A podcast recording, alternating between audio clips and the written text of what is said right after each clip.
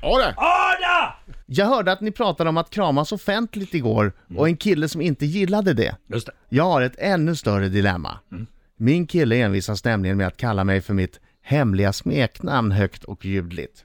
Snuttefjun! Man kallar väl inte varandra med smeknamn offentligt? Eh, Visst finns det lag på det? Snuttefjun. Kan ju vara, men det- det kan ju vara lite roligt för att det liksom retas lite.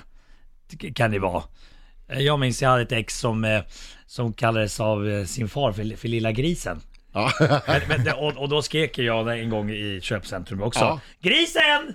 Gri Fast det bara till fel, för lilla Ja. grisen var ju gulligare. Inte bara grisen! Men det var inte populärt.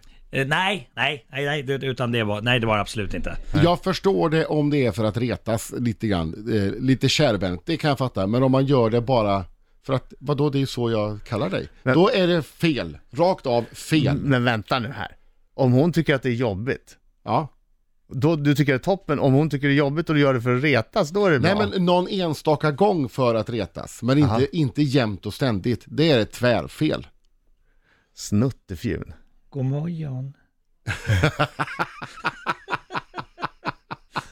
Vad var det? Nej, eh, när jag skriver god morgon sms till eh, min, eh, min Anette så då har det blivit så. Då måste jag skriva god morgon med dubbel J. Men det är också...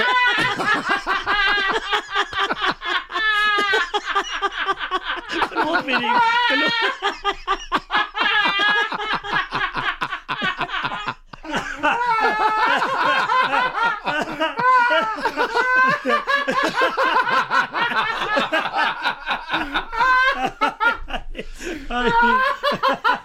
Men jag säger det inte Ja, men jag i ett köpcentrum. Jag fattar inte vad det här har med saken att göra.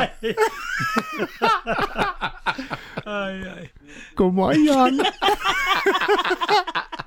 50 år gammal. Nej, Nej. inte än. Nej.